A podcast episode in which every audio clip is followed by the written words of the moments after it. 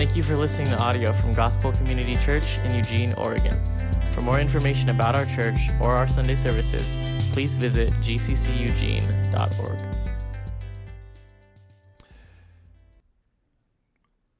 I'm just going to have to address my face. So let's just get right to it.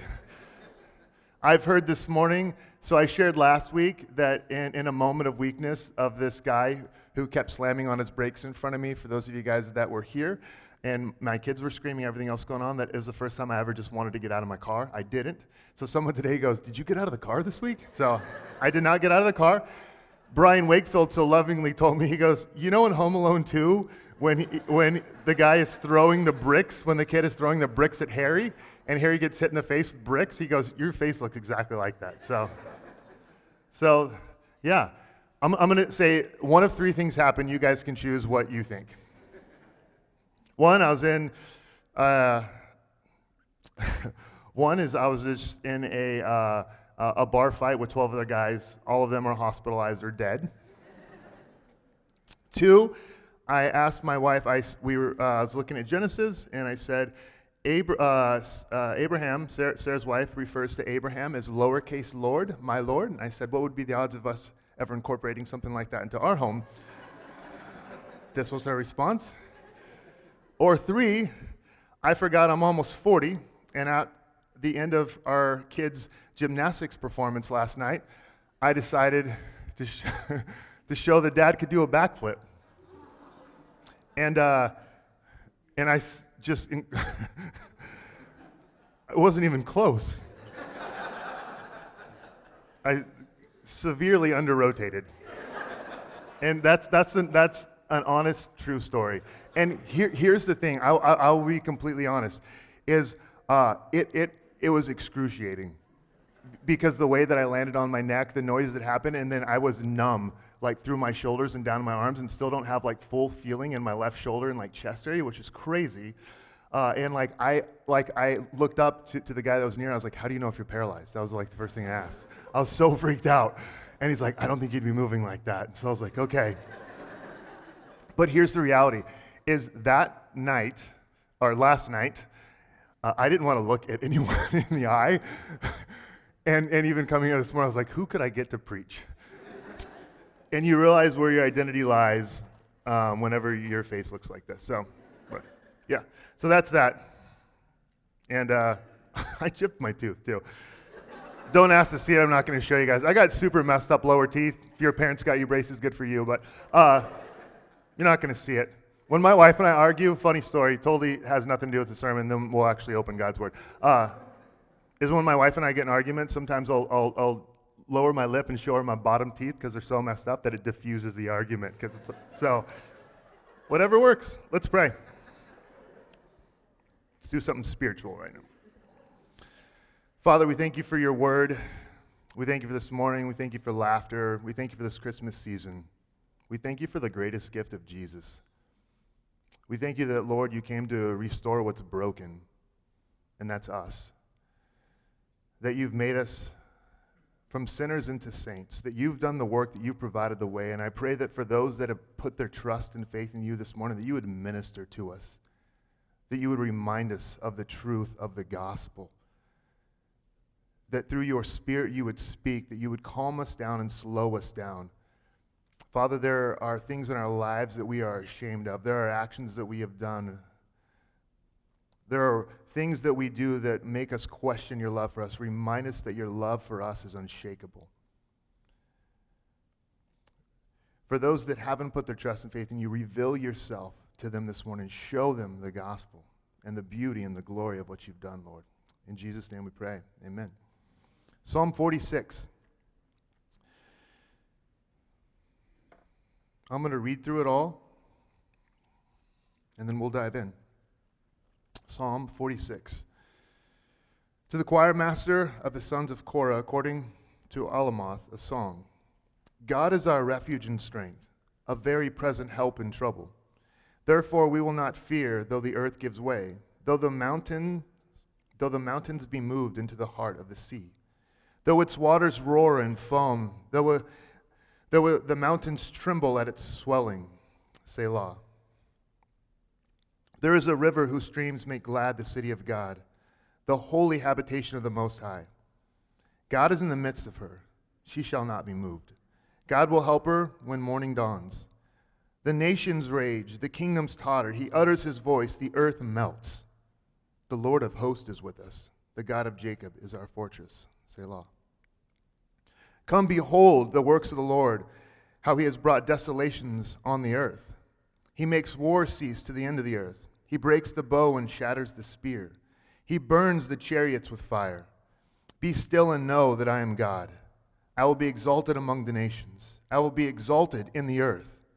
The Lord of hosts is with us. The God of Jacob is our fortress. Selah. Our main point this morning is our hope is we are held. Our hope is we are held. We're looking at Emmanuel in leading up. The first week we looked at faith, that Emmanuel means God with us. And so we could have faith that God is always with us, like he was with Jacob. We can have faith that God will never leave us or forsake us, that his presence is always with us. We can have faith in that. Last week we looked at peace. Peace doesn't come from the absence of something like conflict, peace actually comes from the presence of God always with us, giving us peace, giving us rest. Today we are going to look at hope. True hope is not getting out of something, it's not getting away from something, it's not even getting through something. People who have been around me for any length of time know that I don't like the saying that if God closes one door, he will open another door because your hope at that point is transferred into God opening another door and the reality is is we live in a world where the whole house might come down. Our hope is that God won't open another door or anything like that. Our hope is that God holds us. Our hope is that God is with us. Our hope is, is that God is present always. Our hope is that we are held by an unmovable, unshakable God. And that's what we're going to look at this morning. The psalm actually breaks it up nicely for us in 1 through 3 and 4 through 7 and then 8 through 11. So let's dive in verses 1 through 3 and take a look at how this is communicated that our hope is that we are held. It says, God is our refuge and strength. The word refuge here um, actually means, takes on the, the meaning of a safe place. And then it says, and strength.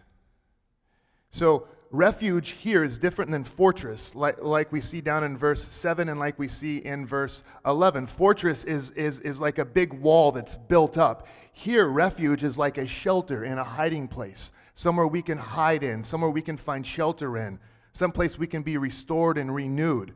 And it says that God is that for us, this hiding place, this refuge, and He's our strength. That's what God is a refuge and strength. And look at here, a very present help in trouble. It just doesn't say a present, it says a very. What does very mean?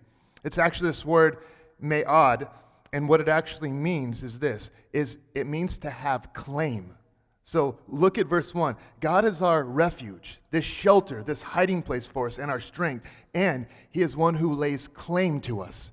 He's a very present help in trouble. That's who God is. Our refuge, our strength, and the one who is very present, who lays claim to us. He has claim on us. Some of us just need verse 1 today. Whatever you're going through in your life, whatever your situation is, whatever your circumstances, just let verse 1 minister to you. This is the truth of God's word that God is our refuge and strength, a very present help in trouble. Verse 2 Therefore, we will not fear, though the earth gives way, though the mountains be moved into the heart of the sea, though its waters roar and foam, though the mountains tremble at its swelling. What is going on? Here's what's going on is the psalmist is taking us to see that, that what is the one thing that we might think of when we think of something being unmovable? We would think of a mountain. But what does he do? He shakes this up for us and says, Look, we will not fear, though the, though the earth gives way. We're like, the earth gives way, and, and, and, and the mountains be moved into the heart of the sea. He's saying, Look, the, the, the one thing that you might think that's immovable, the earth or mountains, he's like, if these things give way, if the earth, earth gives way, or if the mountains be moved into the heart of the sea. In other words, these things that you might think are a refuge, these things that you think are immovable, they actually can be moved. Listen, everything in your life outside of God has the ability to be shaken or moved. It, everything. The psalmist is even saying mountains, the earth, if they give way. And so a great question for us this morning is what do we take refuge in? And how secure is whatever we're taking refuge in? How, how, how secure is the thing that we're looking to hold us? How secure is that? What are some things that we take refuge in? Honestly, our savings account. What we might take refuge in is our savings account. You might take refuge in your career or your success or your endeavors, in a matrix for your business. You might take refuge in your degree or your GPA. Some of us might take refuge. In other words, when life comes undone, where do we go? Or when we are coming undone, is it because of what we've put our hope in is coming undone? It's proving to be shakable. And it's proving not to be a good refuge. So some of us run to the bottle, some of us run to Netflix, some of us run to comfort foods when life comes undone. And that's our refuge.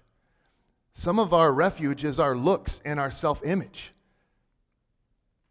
Honestly, last night, like I sat there after the incident and I was like, man, what if I couldn't play with my kids anymore? What if I couldn't, couldn't do the things I love to do anymore? What if I couldn't work out anymore? What if I couldn't hunt anymore? What if I couldn't do some of these things that I love to do anymore? What is it that if it was taken from you that would wreck or rock you so bad that you wouldn't feel like life has any purpose of moving on? because that's probably where your refuge is. That's probably where you're looking to to give you worth, to give you meaning, to give you security, to give you comfort. Whatever your comfort blanket is, that's probably it. And maybe it's a relationship.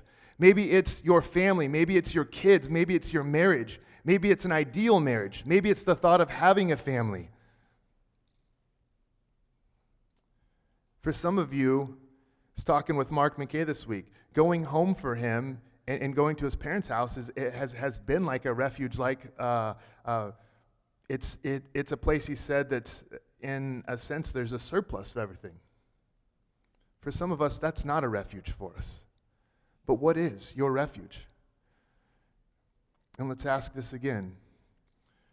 What, what would rock you to the core if it was removed from your life? Or where do you run to whenever things come undone? Because that is where you're probably seeking refuge. And I'm just saying, if it's anything outside of our hope in the fact that God is holding us and that we are held by God, then it's going to be shaken at some point in your life.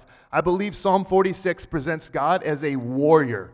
You cannot read Psalm 46 and not see God as a warrior, but he also is a tender warrior.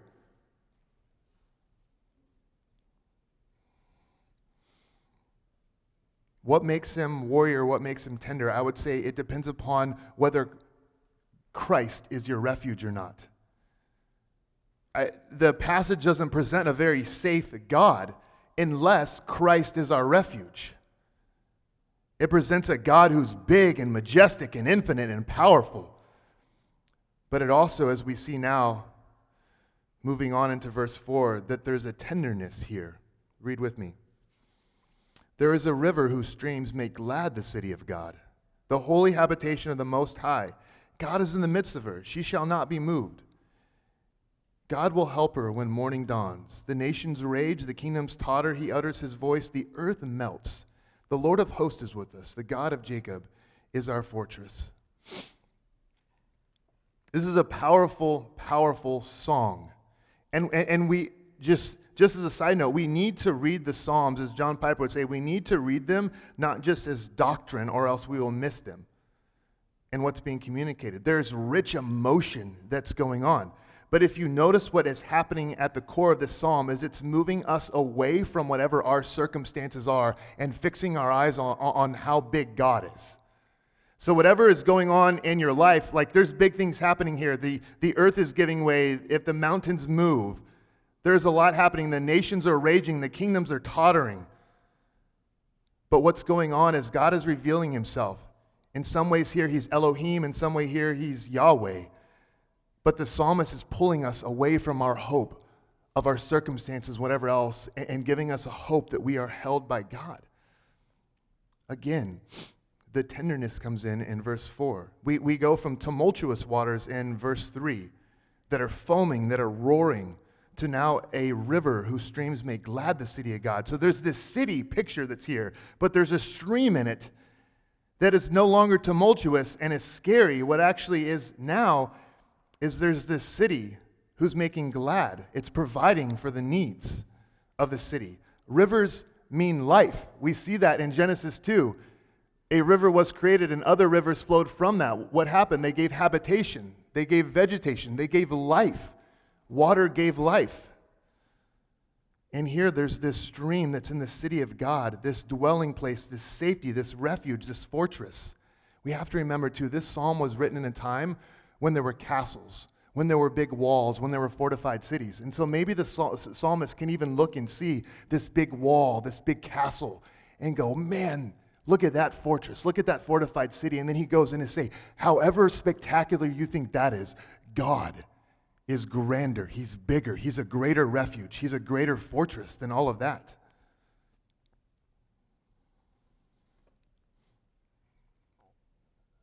Again, there's, there's, there's, this, there's this water that exists here. And we're going to come back to this because it's important to see this uh, river and what water meant throughout all the redemptive narrative. But you have to see this please look at the text and see there's not a promise here for hardships to be removed from your life. Look. In fact, it says the nations rage, the kingdoms totter. It, it, it says, in, in a sense, there can be chaos going around or going on around you, but the promise is not that, that the, the, the nations will stop raging right here that there will be no harm, that there will be no crisis, that there will be no conflict. The hope is not in politics. The hope is not in calm nations. The hope is not in government. The hope is not getting out. The hope is not seeing the light at the end of the tunnel. What is the hope? Well, in verse 6, it says, The nations rage and the kingdoms totter. He utters his voice and the earth melts. What's all around this? The Lord of hosts is with us. Verse 7 The God of Jacob is our fortress. Before that, in verse 5, God is in the midst of her. She shall not be moved. What is the hope for the nations being at, uh, or for the nations raging, for the kingdoms tottering? What is the hope? That God is in the midst of us and that the Lord of hosts is with us. Our theology every single day matters. Our, listen, our theology matters. What we believe about God impacts the way we live life every single day. What we believe about God, as, as A.W. Tozer says, the most important thoughts we think are the thoughts we think about God. Our theology matters. If we get into hard times in life and we just think God's punishing us, what does that teach us about our view of God? If we understand the gospel to be that we're promised a life of health, wealth, and success, then what we have is a prosperity gospel, not the gospel in fact, if you read the Bible, uh, John 16, 33, Jesus actually promises, in this life you're going to have tribulation. Fear not, I have overcome the world. Philippians 1.29 talks about suffering. It actually promises suffering. 1 Peter 4 talks about suffering. Romans 5, 3 talks about suffering. Our Bible tells us that we will suffer. There will be hardships. There will be hard stuff that we go through. What does it promise for those that are God's children? That we are held, that He is present, that He is with us that He is bigger than our circumstances, that He is bigger than our problems, that He is bigger than what's going on around us, even something so big as the earth giving way, as the mountains moving. God is grander, He is bigger.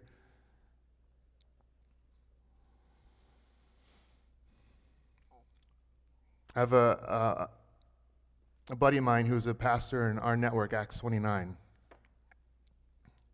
and a couple months ago, he actually shared a little bit of his story at a conference we were at a couple years ago, but just a few months ago, his, his wife was diagnosed with, with life ending cancer.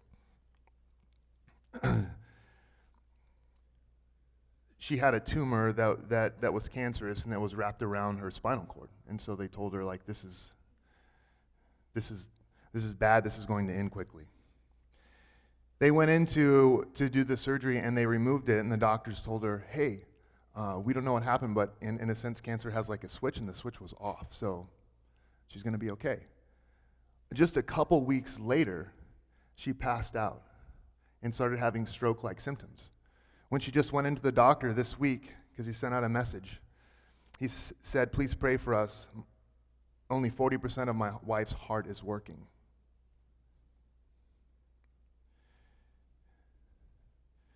He actually has something going on in his body where his spine is actually degenerating. And so they've given him a certain amount of time that he can actually stand in the pulpit and preach. In, in a sense, the way Mark communicated is like, and maybe you guys have felt like this the waves keep crashing, they just keep coming. And it seems like you can't get a break from the last one. Or it seems like the water's rising, and the only thing you can know how to do is to stand up on your tiptoes so you can rise above the water. That's how Mark, I would imagine, feels. What is the promise? What is the hope for Mark and for his wife?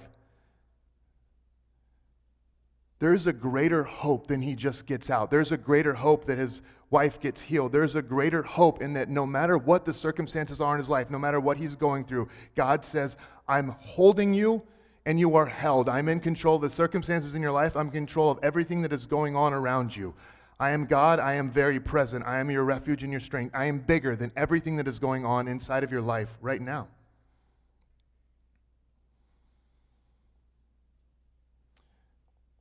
This psalm doesn't take away what is going on in life. It doesn't reduce, it doesn't minimize our circumstances. What it does is it makes God so much bigger than every other thing that is possibly going on in our life. That's what it's doing. You can't read this psalm without going, no matter what, the mountains moving, everything that's happening, God is so much bigger and so much more powerful than every single thing that is happening in our life right now, the, all of our circumstances. What else? I said water matters, and we, and we see this throughout our Bible. And rivers matter. At the beginning of our Bible in Genesis 2, there's a river, and rivers were good, they gave life. After the rebellion of man against God, actually, river and water was used to exercise God's wrath and judgment on the world. We see this in, in, in the flood during Noah's time, right? At the end of our Bibles in Revelation 22, again, in the city of God, there is a river, and it's a good river. Throughout our Bible, there are rivers. In, in Isaiah 8, don't quote me exactly there, but I believe it's Isaiah 8, we can actually see a river being used or Assyria being referred to as a river where God is, is using Assyria to exercise judgment. So, what is the difference here? Why are there some passages about, uh, passages about a river that is good, and why are there some passages about a river and water that is being used for exercise and judgment? What is going on? In Ezekiel, we see something else that's quite fascinating. There's this temple and in the temple is God's presence, God's glory. And then from the temple is flowing a stream of water. It's coming out from the temple.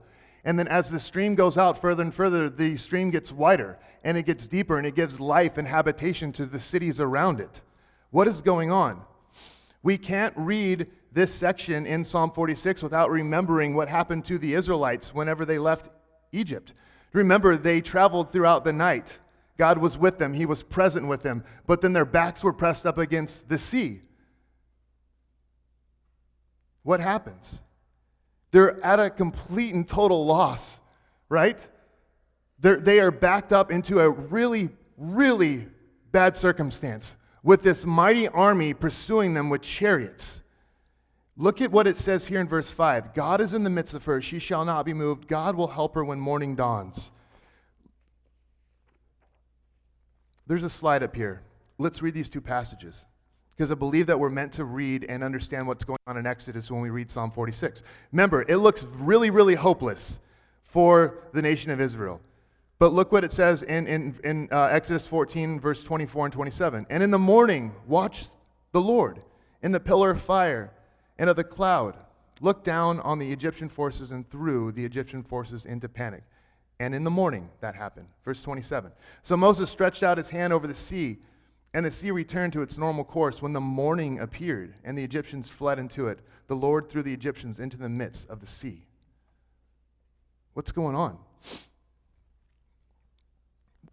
Remember, it looked really bleak, like the end of the road for the nation of Israel.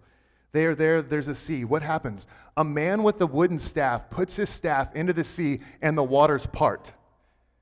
So now there is a highway that they can travel through in this sea, and they travel all night through this sea. You know what the text doesn't say, which, which maybe when we get to heaven we'll get to see, but I wonder what that looked like for, for the nation of Israel. Because we're not told that. We're just told that they crossed throughout the night in, into the sea. But I mean, we, we can only imagine. Think about that many people trying to get through. Like there's, there, there's probably timid Timmy who is moving slowly. There's people that are probably impatient at the pace that people are moving in front of them. There's probably people that are thinking, oh my goodness, at any second, these waves and all this water is going to come crashing down on me. There's probably people thinking that God knows what I did this week. He knows the thoughts that I was thinking. There's no way that I deserve to walk through right now. And do you know what's crazy is after the whole nation of Israel gets through, what happens? Moses removes his staff, and the water that was just held back from the nation of Israel comes crashing down on the Egyptians. What's the difference? God's grace. That's it. God's grace on the nation of Israel is what saved them.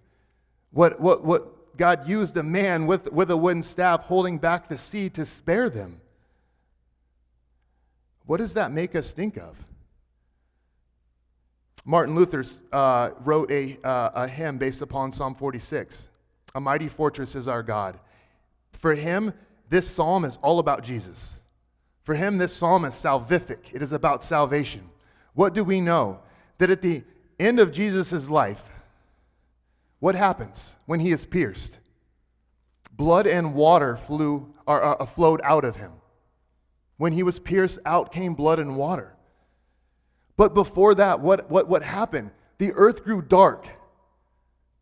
It trembled. It shook. Rocks split. God's presence was there. The wrath of God was coming. And here's the thing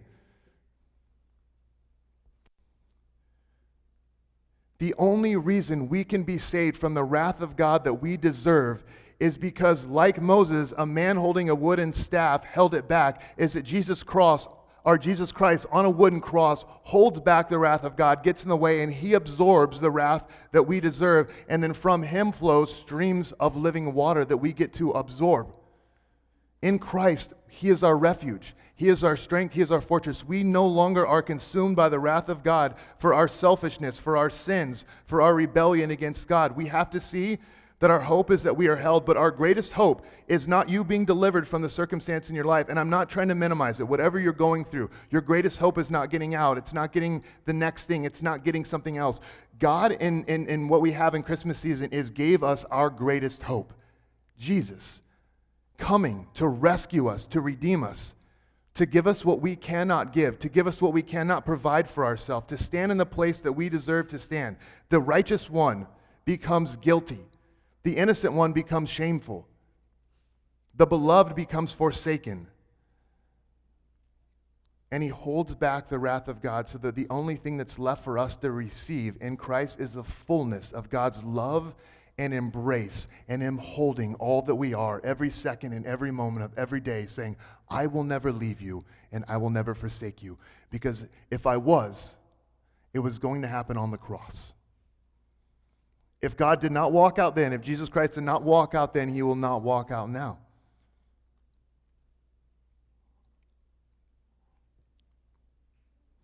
Our theology matters. How else do we see this? It says in verse 7 the Lord of hosts is with us. The God of Jacob is our fortress. Why does the text say the God of Jacob? Lynn Jacobson was telling us that most, most commonly when, uh, when uh, the word Jacob is used instead of his new name Israel, it's because he's in trouble. So why does, why does the word say the God of Jacob is our fortress? Derek Kidner believes that it's to point us to the grace of God. That's it. Because for those of us that are going through hard circumstances in life right now, or maybe we've had a hard year like myself, maybe things have just been really rough and really tough, it makes us go, Is God mad at me? And if you're being honest, you've probably wrestled with that. Is God punishing me? Is He frustrated with me? Is He just sadly disappointed with, with, with, with the disgusting mess that I am? And so when we're given a name like Jacob, we get to go back and go, Oh man, that guy was messed up and it says, The God of Jacob is our fortress. If God was faithful to Jacob, if God was faithful to save and pres- uh, uh, preserve him, then our hope is that we're held by a God who will never let us go. There's another slide on, on the screen. And, and, and I've taken a lot of this from Keller, who I love. But we're going to jump down to Isaiah 49, actually, 14 through 16. So I think it's the next slide. I love this. It's about the restoration of Israel. And this is what it says. But Zion said, The Lord has forsaken me, my God has forgotten me. So God tells of all these wonderful things that, things that He's going to do for the nation of Israel. Do you know what their response is? One like ours. The Lord has forsaken me, my Lord has forgotten me. In other words, how am I to know that you love me? How am I to know that you are holding me? How am I to know that I'm held? It seems like everything in my life that is turned upside down right now would point to the fact that I'm not being held by God. Look at what God re- look at how God responds in verse 15 of Isaiah. Can a woman forget her nursing child? That she should have no compassion on the son of her womb? Even these may forget, yet I will not forget you. So, in other words, the, the, the, the, undying, unconditional love of a mother for her child, God says, she might forget her child. My love is greater than that. I will never forget you. And then he goes on to say this in verse 16 Behold, I have engraved you on the palm of my hands. Your walls are continually before me. What is going on there? Engraved actually means to carve or to chisel out on the palms of someone's hands. And in Old Testament times, it was sometimes known that a servant or a slave would have their master's imprint or uh, uh, um, would, would actually be tattooed stating that they were a slave or owned by this master. But what doesn't happen, and this is what Keller says, what, what, what, what never happens is that a master is tattooed. That, that, that, that, that it is shown that, that a master is tattooed for the servant.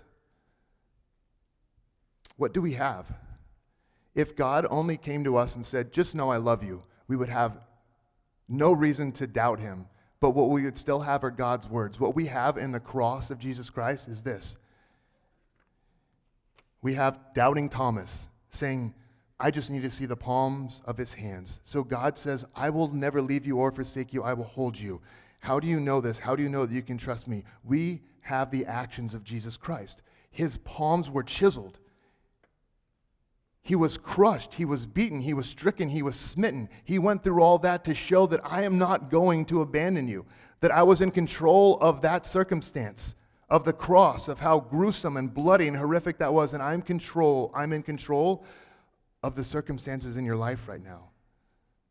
How do we know God loves us? Because he'll never forget us more than a mother would forget her child, and we also know because of what Christ went through. He has the scars to prove it. We're quickly going to move through 8 through 11. Come behold the works of the Lord, how he has brought desolations on the earth. He makes war cease to the end of the earth. He breaks the bow and shatters the spear. He burns the chariots with fire. I love this. Be still and know that I am God. I will be exalted among the nations, I will be exalted in the earth. The Lord of hosts is with us, the God of Jacob is our fortress. Our response to the good news, everything that I've just said, that we don't bear the wrath, that God will never leave us or forsake us, that Christ endured what we deserve, that is, he has scars on his hands to prove his love. What is our response? Right here, verse 8 Come, behold. Isn't that what John said? At the beginning of his gospel, Behold the Lamb of God. What we need to do as believers is behold the works of the Lord, behold the gospel, behold what God has done. Fix our eyes less on our circumstances, fix our eyes less on what is going on in our life, and behold what God has done through the gospel of Jesus Christ. Look at verse 9. All the way through, it's He, He, He. He makes war cease, He breaks the bow, He burns the chariots with fire. God has accomplished the gospel, He did it all. All we are left to do is behold what he has done and take refuge in the fact that we are held by Christ. How can we ever be still and know that God is God? We can be still and know that God is God if we have hope that He holds us through life's darkest circumstances, through the hardest things we are going through. We can be still to know that we have a God who is with us that the God of Jacob is our fortress. He is our refuge. He is our stronghold. He is holding us. He is protecting us. He is comforting us. He is with us. The only way we can ever be still in this life, to take a day off, to rest, to chill, is to know that God is God and we are not. We are not holding up the world. We are not keeping the universe in motion. We are not doing those things. If we just sit still and chill out and be quiet, what we will notice is that the God who's kept the universe going is still keeping it going without us. We can rest in the fact that the work of Christ is done. He reigns. And that he will be exalted. The Lord of hosts is with us. The God of Jacob is our fortress. In with this story. I've shared this a couple years ago. My oldest daughter was sick and she had a stomach bug. And uh, my, my, my, wife had left town for a few days uh, to go see family in Reno. And my daughter got a stomach bug. And uh, uh she had, uh, she was throwing up and she had diarrhea for days. What I didn't know as, as, as a new dad is that using, uh, when, they, when you have a rash as a child, using baby wipes hurts. And so she was screaming uncontrollably. And this was going on for like days. And literally, and, and this might not be a big deal for you, but for me as, as a new dad, I just didn't know what to do. And for someone who desires to fix everything, I felt completely hopeless. And I was so frustrated, and I cried out to God in like anger and frustration. I'm like, this is nothing for you to fix. Just fix her. Just heal her. Just help her. Just take this away and make it stop, please. It wasn't an audible voice or anything that I heard from the Lord in that moment, but it just hit me that in the darkest uh, moment, so to speak, for my little girl, this is the sickest she, she, she had been at this point. In, in, this moment when she needed help, my child, I was able to hold her when she was crying out to me. And that might have been the greatest gift that I could provide for her. And what, was re- what, what hit me like a ton of bricks in the face, Brian, what hit me hard in that moment was this is that in the darkest moment of Christ's life, he also was crying out. And, and, and, and the, I would imagine the deep love and affections of a father, the only thing that you would want to do as a father is to hold your son. And in the midst of that moment, Christ was forsaken. Why? So that for the rest of eternity, we would never have to question that we are held by God. Jesus was not held in that moment by his father. He was forsaken and rejected so that we wouldn't have to question that God will always and forever hold us. Your identity in Christ is the one thing in this world you can cling to that'll never be shaken. God doesn't move in and out of love for you. You don't move in and out of Christ. You don't move in and out of this identity He's given you. That is secure. You will never be less loved than the Son of God has loved Himself. Think about that. You will never be less of a child than you are right now. That is secure. It's unmovable. It's unshakable. Our hope is that we are held. Let's pray. Father, thank you for your word and the reminder that our hope is that you are ever present. You are very present. You are our refuge. You are our fortress. You are our strength. Thank you for delivering us.